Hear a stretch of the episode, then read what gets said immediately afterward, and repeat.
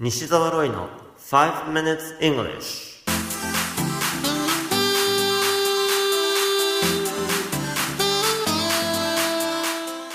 ュ。 Good morning, everyone. こんにちは。イングリッシュドクターの西澤ロイです。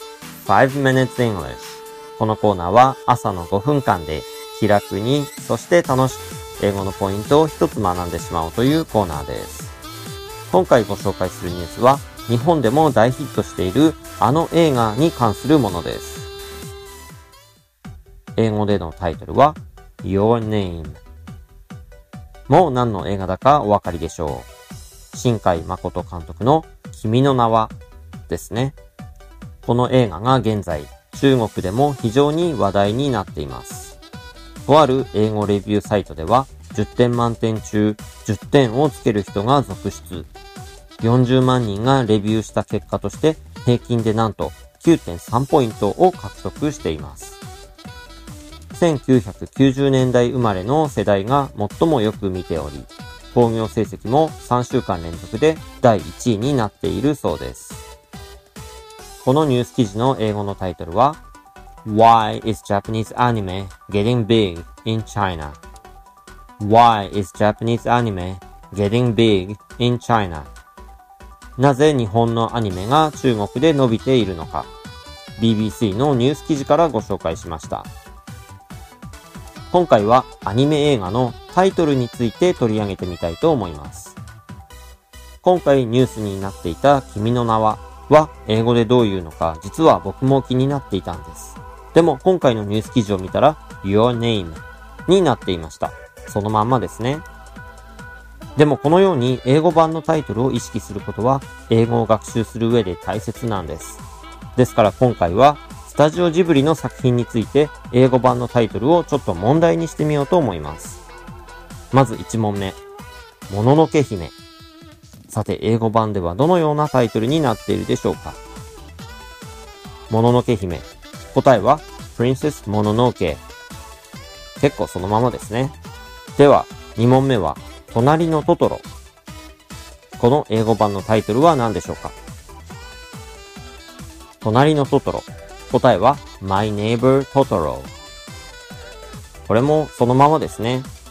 Neighbor というのは近所とかお隣さんを表す単語。これを使って My Neighbor Totoro、 このように言うんですね。ではさん問目に行きましょう。さん問目は天空の城ラピュタ。英語版のタイトルはどうなってると思いますか？天空の城ラピュタですよ。答えは Castle in the Sky。 直訳するならば空中にある城、空に浮かんでいる城ということですから、かなり忠実に訳してありますね。 Castle in the Sky です。ではよん問目。魔女の宅急便。英語版のタイトルは一体何でしょうか。さて答えです。魔女の宅急便は Kiki's Delivery Service。 直訳するとキキの配達サービスですから、どこにも魔女 Witch という単語が入っておりません。その理由はおそらく Witch という言葉に欧米ではあまり良いイメージがないからだと思います。歴史の授業中に魔女狩りってありましたよね。ということで、魔女の宅急便は英語で Kiki's Delivery Service でした。そしてご問目は、千と千尋の神隠し。いかがでしょうか。答えは Spirited Away。 Spirited Away と言います。Spirit というのは魂とか精霊を表す単語ですが、動詞でも使われます。そして誘拐されたりこっそりと連れ去られてしまうようなことを Spirited Away というんですね。ですから神隠しというタイトルにはまさにぴったりの英語なんです。ということで日本のアニメ映画のタイトルがどのように英語に訳されているかというのを今回取り上げてみました。 You have been listening to ファイブ ミニッツ イングリッシュ。 お届けしましたのはイングリッシュドクター西澤ロイでした。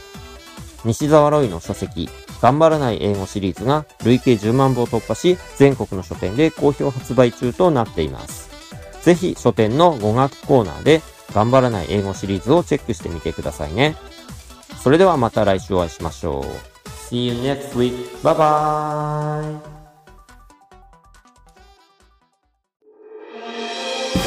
聞き方に秘訣あり。